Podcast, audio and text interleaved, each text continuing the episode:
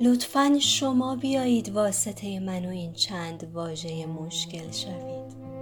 من می‌گویم به احتمال قوی باید به خواب کتاب و خانه و سکوت برگردید.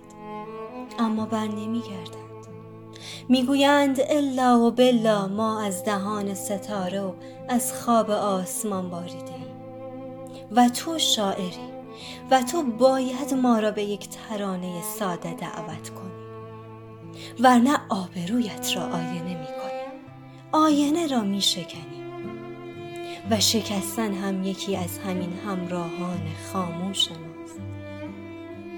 ما برهنه زاده می شویم.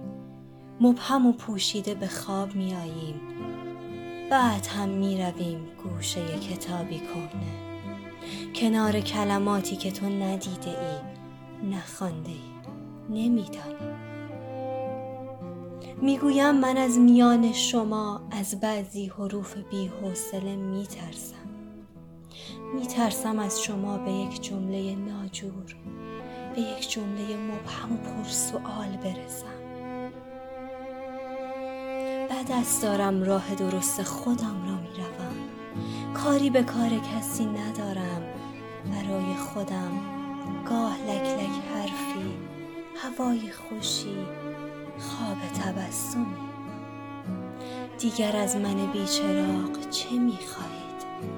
از من خسته چه صحبتی؟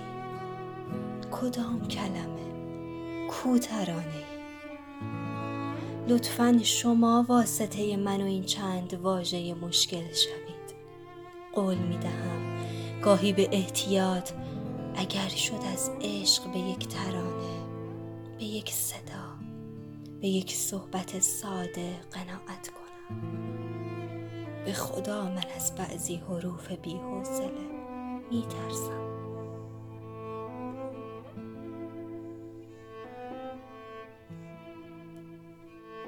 شاعر سید علی صالحی خانش وایلار قفرانی